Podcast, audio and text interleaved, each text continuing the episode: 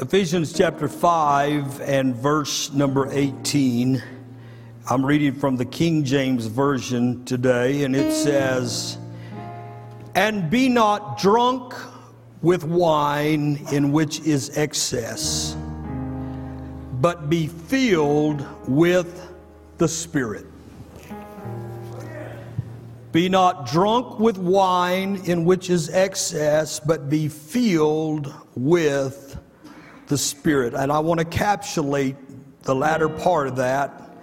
Be filled with the Spirit.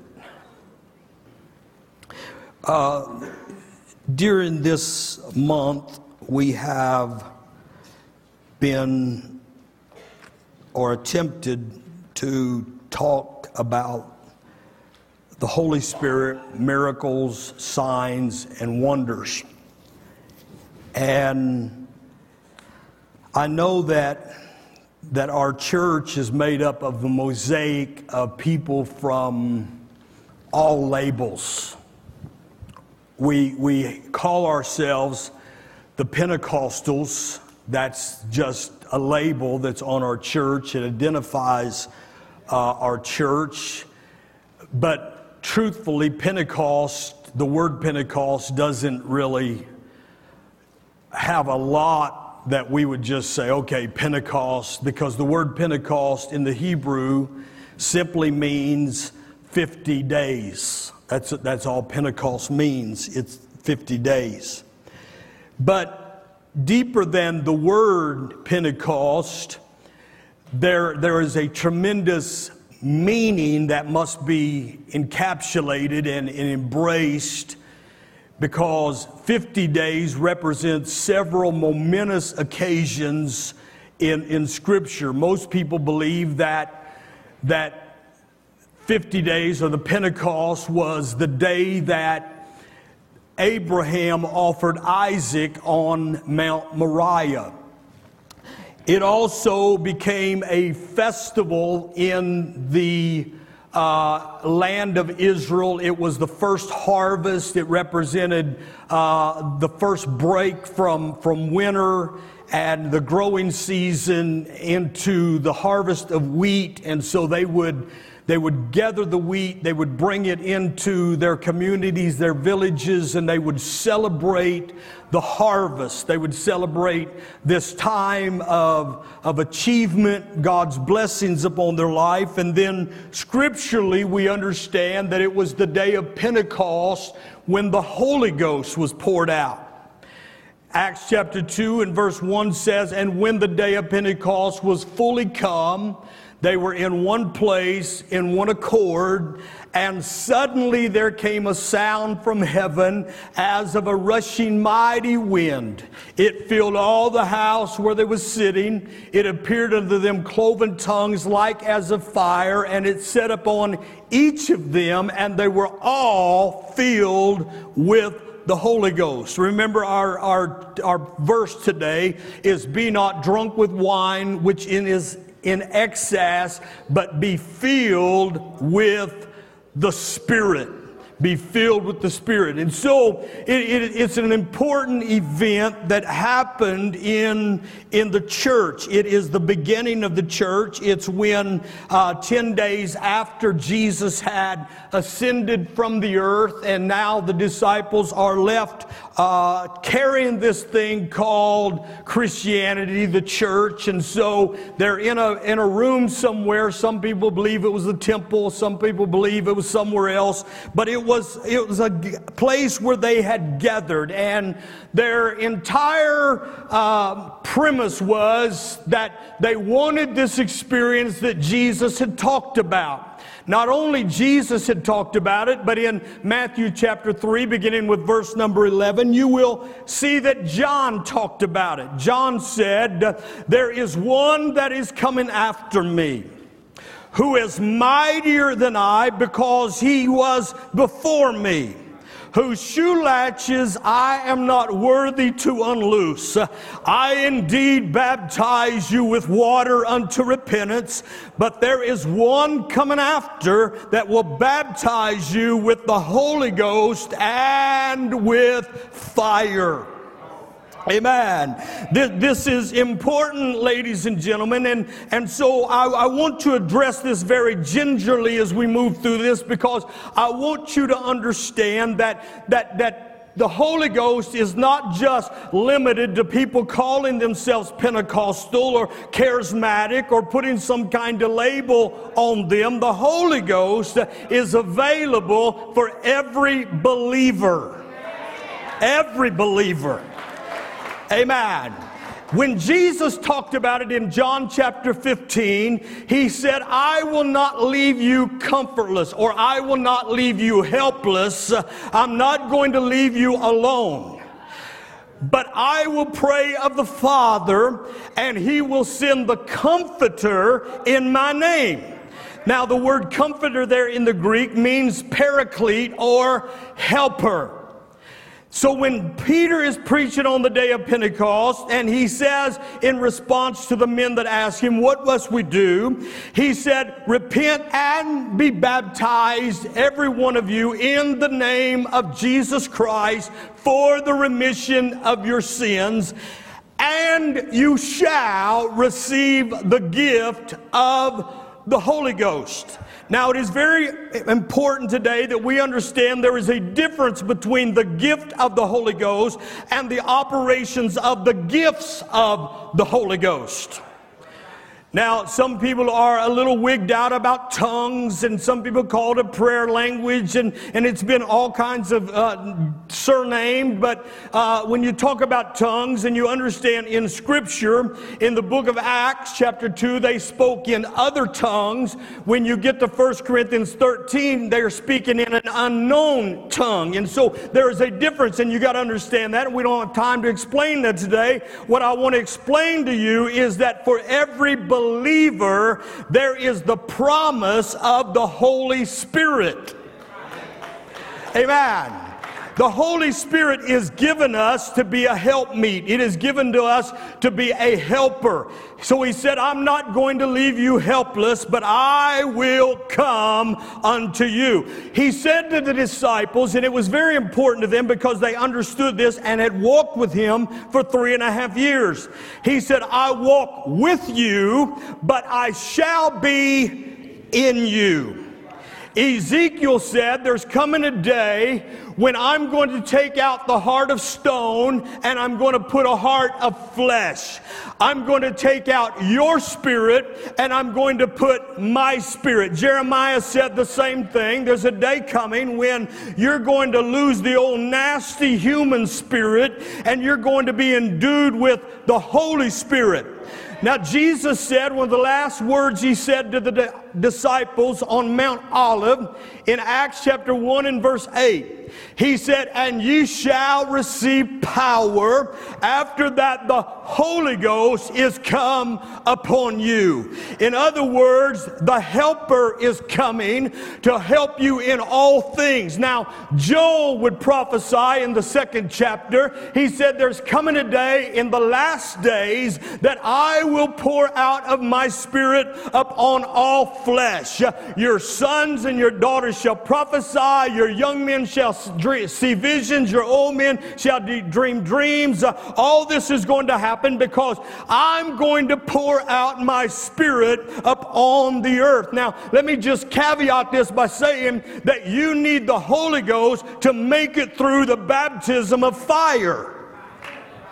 Because we often look at it and say, I'm baptized with Holy Ghost and fire. There's a conjunction there. I'm baptized with the Holy Ghost, but as a Christian, we're going to be baptized with fire. As many as will live godly shall suffer tribulation. But he said, I'm giving you the Holy Ghost so that when you're going through the fire, you'll not give up, you'll not back out. And he said, be of good cheer, I have overcome the world. Oh, hallelujah. And so it is very important that we slow down just for a moment and take a serious look at this. Now, Paul in Ephesians chapter 1, in verse 13, he would say, I cease not to make mention of you in my prayers, giving thanks for you. I am so thankful for what God has done. And he was explaining to them that God had predestined all this. He had established all this to happen. How many understand God is a God of organization? I'm trying, I got the reins. I'm trying to hold the horses because I feel like preaching a little bit right now. But he said, all of this has been placed in order before the foundation. In fact, you were found in him before the foundation of the world. In other words, even before you was a thought or a gleam in your daddy's eye, you were a thought in the mind of the eternal God. Oh, you better tap your neighbor and say, uh-huh. And so he's setting the stage up, and then he gets to verse 13, and he said, I've been giving thanks for you. I've been giving God thanks that he's brought you into this thing and into this kingdom. And then he makes a very important statement. He said, my prayer is that the God of glory would give unto you the spirit of wisdom and revelation. See, ladies and gentlemen, it's more than you just going to church and getting educated biblically. It's more than you just learning Bible stories and getting some kind of a biblical literacy so you can talk about a little thing. Paul is saying, I want you to go deeper than just knowing about God. I want you to go deeper than just being able to recite a Sunday school story. I want there to be a spirit of wisdom and revelation in the knowledge of who he is. I want the eyes of your understanding to be enlightened. Somebody say, I need my eyes enlightened today. When he says the eyes of your understanding being enlightened, what he's saying is, I want revelation to come. I want you to get a revelation. Because see, sometimes religion corrals us into an environment that we think that's all there is to it. But even after having the Holy Ghost for a long, long time, my prayer still is, God, I want everything you have for me. See, you can drag Sunday school perfect attendance pins behind you, and you can gloat in the fact you've never missed a Sunday school class and you've never missed a church service. But are you filled with the Spirit? I'm not talking about church house experiences today. I'm talking about a God experience. I'm talking about understanding that what I have. See, this is what Paul was saying when he said, greater is he that is in you than he that's in the world.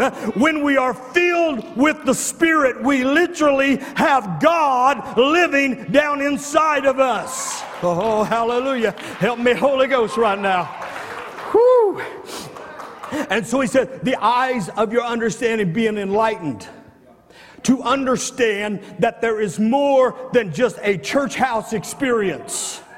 See, Jacob, when he laid his head down on the rock and took a nap, the Bible said that the heavens opened and there were angels descending and ascending.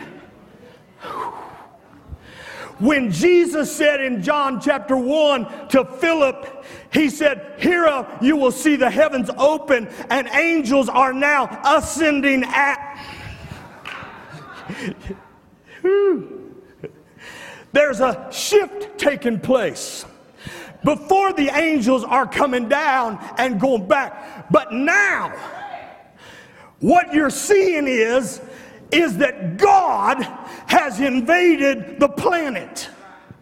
So when Jesus said, I will not leave you comfortless, he says, I will come unto you. I'm going to live in you. In other words, there's going to be a flow reversal, and now the flow will go up and come down. It will go. See, that's why it's important to praise him. You ain't going to help me today, but I'm going to preach a little bit. That's why our praise is important, because religion says, I'll sit here and let him come down to me. But experience says, I'm not waiting for that. I will send it up, because I know if I send it up, it's coming back down. And so Job said, let me give you a lesson in meteorology. If the water goes up, the vapor goes up, it forms clouds, and all of a sudden the clouds gather and they're full of water and they start raining. And so what it means spiritually is that when I praise him and my glory goes up, all of a sudden something begins to happen in the atmosphere, and glory begins to come down. And so he said, I want you to get a revelation and an understanding that the Holy Ghost is not for a select few. So you have in Acts chapter 2, the Holy Ghost is poured out. In Acts chapter 8, Philip, who is just a lay person, goes down to Samaria and he begins to preach Jesus. And the Bible said he baptized the whole city. Can I again release this church? Baptisms are not just reserved for a Sunday morning experience. In fact, if I could just get real blunt and candid with you, in the early church, there were more baptisms happening out there than ever happened, because they didn't even have a church. And so Philip goes to Samaria, he preaches Jesus, he baptizes the whole city. And then he calls for Peter to come down and lay hands on them, that they might receive the Holy Ghost, because the Holy Ghost had not been poured out yet. The reason he called Peter is because Jesus had given Peter the keys to the kingdom. And so they called Peter, and when Peter came down, laid hands on them, all of a sudden the floodgate is open and the Holy Ghost is released. Then you get to Acts chapter 10, because at this particular point it was Jews receiving the Holy Ghost. But Acts chapter 10, there's a man by the name of Cornelius, who is a centurion of the Italian band. But he's been praying. He's been going to the synagogue. He's been given of his alms. And he has an angelic visit and says, send down to Joppa and seek out one by the name of Peter. And when he comes down, he will tell you what you need to do. So Peter's up waiting for dinner to be cooked. And an angel appears to him and says, hey, it's time for you to slay, kill, and eat. And a sheet's let down, and it's all manner of unclean animals. And Peter, being the kosher Jew that he is, said, I've never ate shellfish. I've never had shrimp on the Barbie. I've never had mud bugs. I've never had anything. I've never ate pork. Never had bacon, oh, poor guy. Never had any of that stuff. Oh, a bacon wrap, pork loin. Help me, Jesus. Little fat back, oh, Jesus. Little pork belly, oh, Jesus, help us. I know I'm the only thing separating you and lunch. But he said, I've never had any of that. And God says to him, don't call what I have made common or unclean. Quit spiritually profiling people because they don't meet your expectations. Quit racially profiling people because they don't meet your criteria. Quit economically profiling people because they don't meet your economic standards. This gospel is from the guttermost to the uppermost to the uttermost. This gospel crosses every language, color, origin. It crosses every continent. This gospel reaches for all people. And that's what God was saying to Peter. Don't call what I have made common. When you look at somebody and even yourself, when you look at yourself and cut yourself down and slander yourself, you're slandering against the Almighty God. When you look at yourself and say, oh, I'm nothing, I'm just a failure, what you're saying is that God made junk. Don't call anything that I've made common or unclean. So after the third time, the Lord spoke to him and said, there's an angel, there's a man at the door, and he's been sent here by Cornelius, and you're to go with him. And so Peter goes down to Cornelius' house in Acts chapter 10. And the first thing he says to Cornelius is, I perceive that God is no respecter of persons. Touch your neighbor and say, God is no respecter of persons. It can be a child on a bed with tears running down his cheek. Just say, Jesus, I don't understand you, but I need you. It can be an old man on a bed of death and just say, Jesus, I need you. God is no respecter of person. If you'll call out to him, regardless of where you are or where you've been, he'll come near to you. If all you can do today is whisper his name, if all you can do is say, Jesus. Whew. He is no respecter of persons, but he that feareth God will attract his attention. And so Peter began to preach. He began to preach about the death, the burial, the resurrection. And verse 44 of Acts chapter 10 says this, and while Peter yet preached, the Holy Ghost fell on all of them that heard him. It can happen here today. I said it can happen here today. See, people, you mentioned Pentecost, and people get all weirded out. You know, you say, well, I'm Pentecost, and people think, man, holy rollers, foot stompers, hand clappers, Pentecost, those weird people that talk in that other stuff, you know, jabber and Pentecost. And Pentecost has all kinds of stereotypes that's been placed upon it. And people, I've got a friend that any time that I see him, he will ask me, he says, where's your box? I know what he means. You're all looking like a box. And you're like, really? And what he's referring to is he wants to know where our box of snakes is.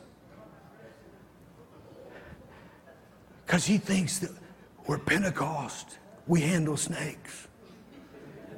I promise you, if you bring a snake in here, I'm gone. You will think the rapture took place. I'll lose my coat and my shoes and my britches and I'll just be out of here. But Pentecost has all kinds of stereotypes and stigmatisms, you know, handling snakes. And, you know, that there's, I guess, a TV program that one of the guys got bit and died just a few months ago. They were handling snakes. God did not tell us to handle snakes. I promise you, though, through him, if you need to handle a snake, he'll take care of you. But we're not going to tempt God. We're not going to tempt God.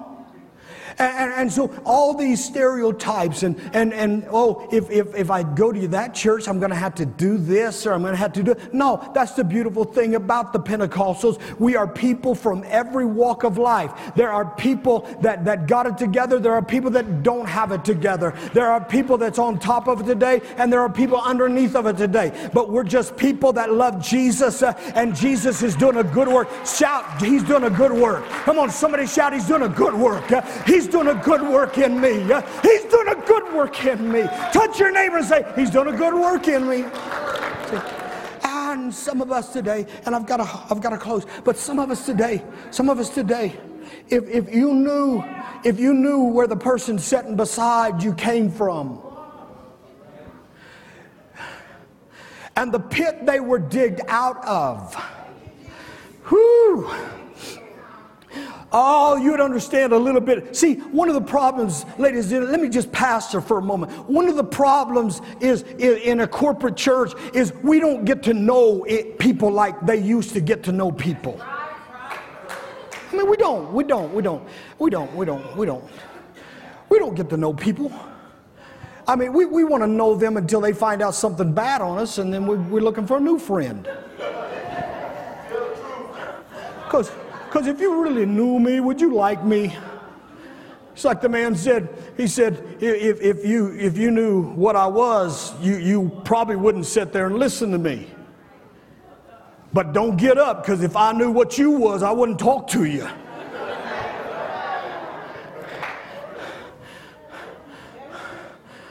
Because we all been somewhere. We're all a work in progress. Thank God I'm not where I used to be. I may not be where I'm going to be, but thank God, thank God I'm not where I used to be. Thank God I'm not who I used to be. Thank God. You better be glad I don't talk like I used to talk.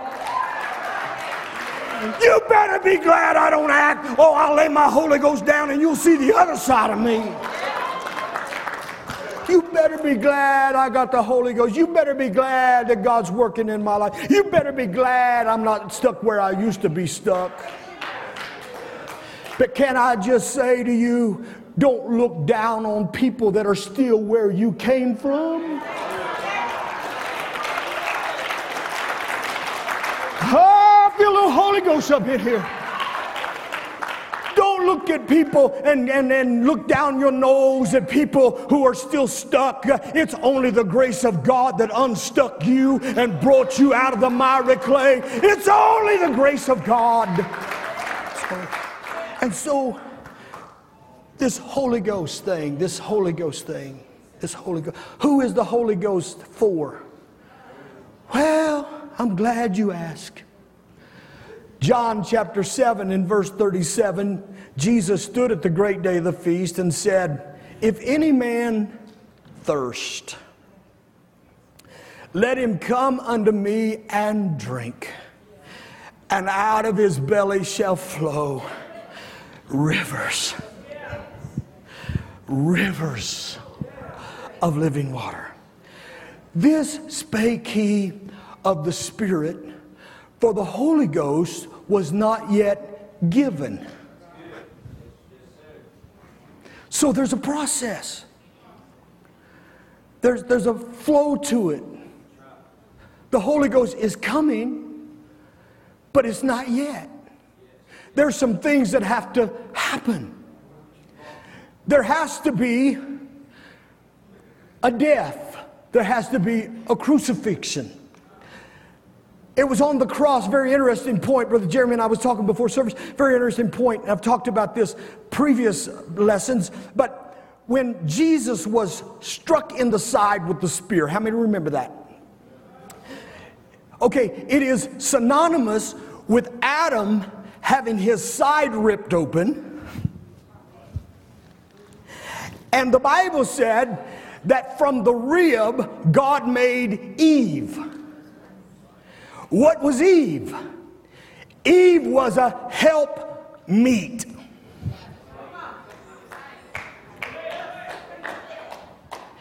Eve was formed from the man. So when Jesus is pierced in the side and out comes blood and water, it's there's a flow getting ready to happen. See, the Holy Ghost is not a one-time experience.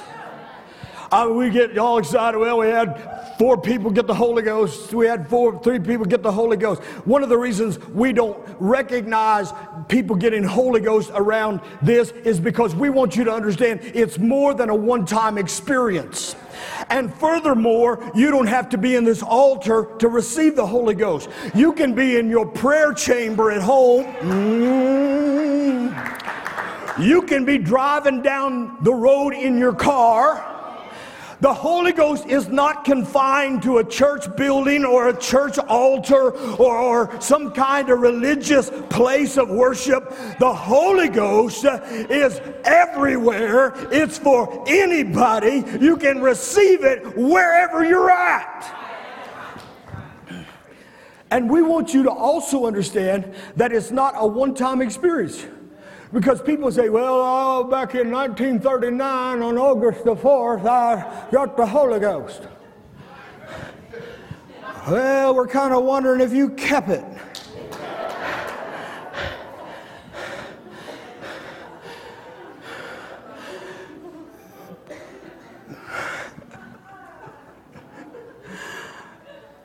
Because the Holy Ghost is Christ living in us. So Paul would say to the Galatian church, I live, nevertheless, not I, but Christ is living inside of me. That's why somebody can cuss you out yesterday, but have a Holy Ghost experience today and treat you tomorrow like, my God, what happened to them? Because that old song says, it makes me love everybody.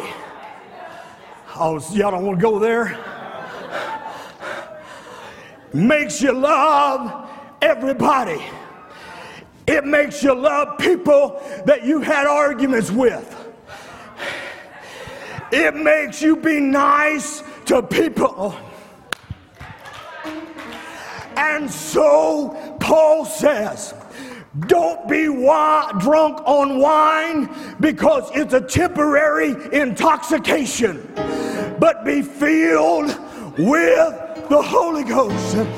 Be filled with His Spirit.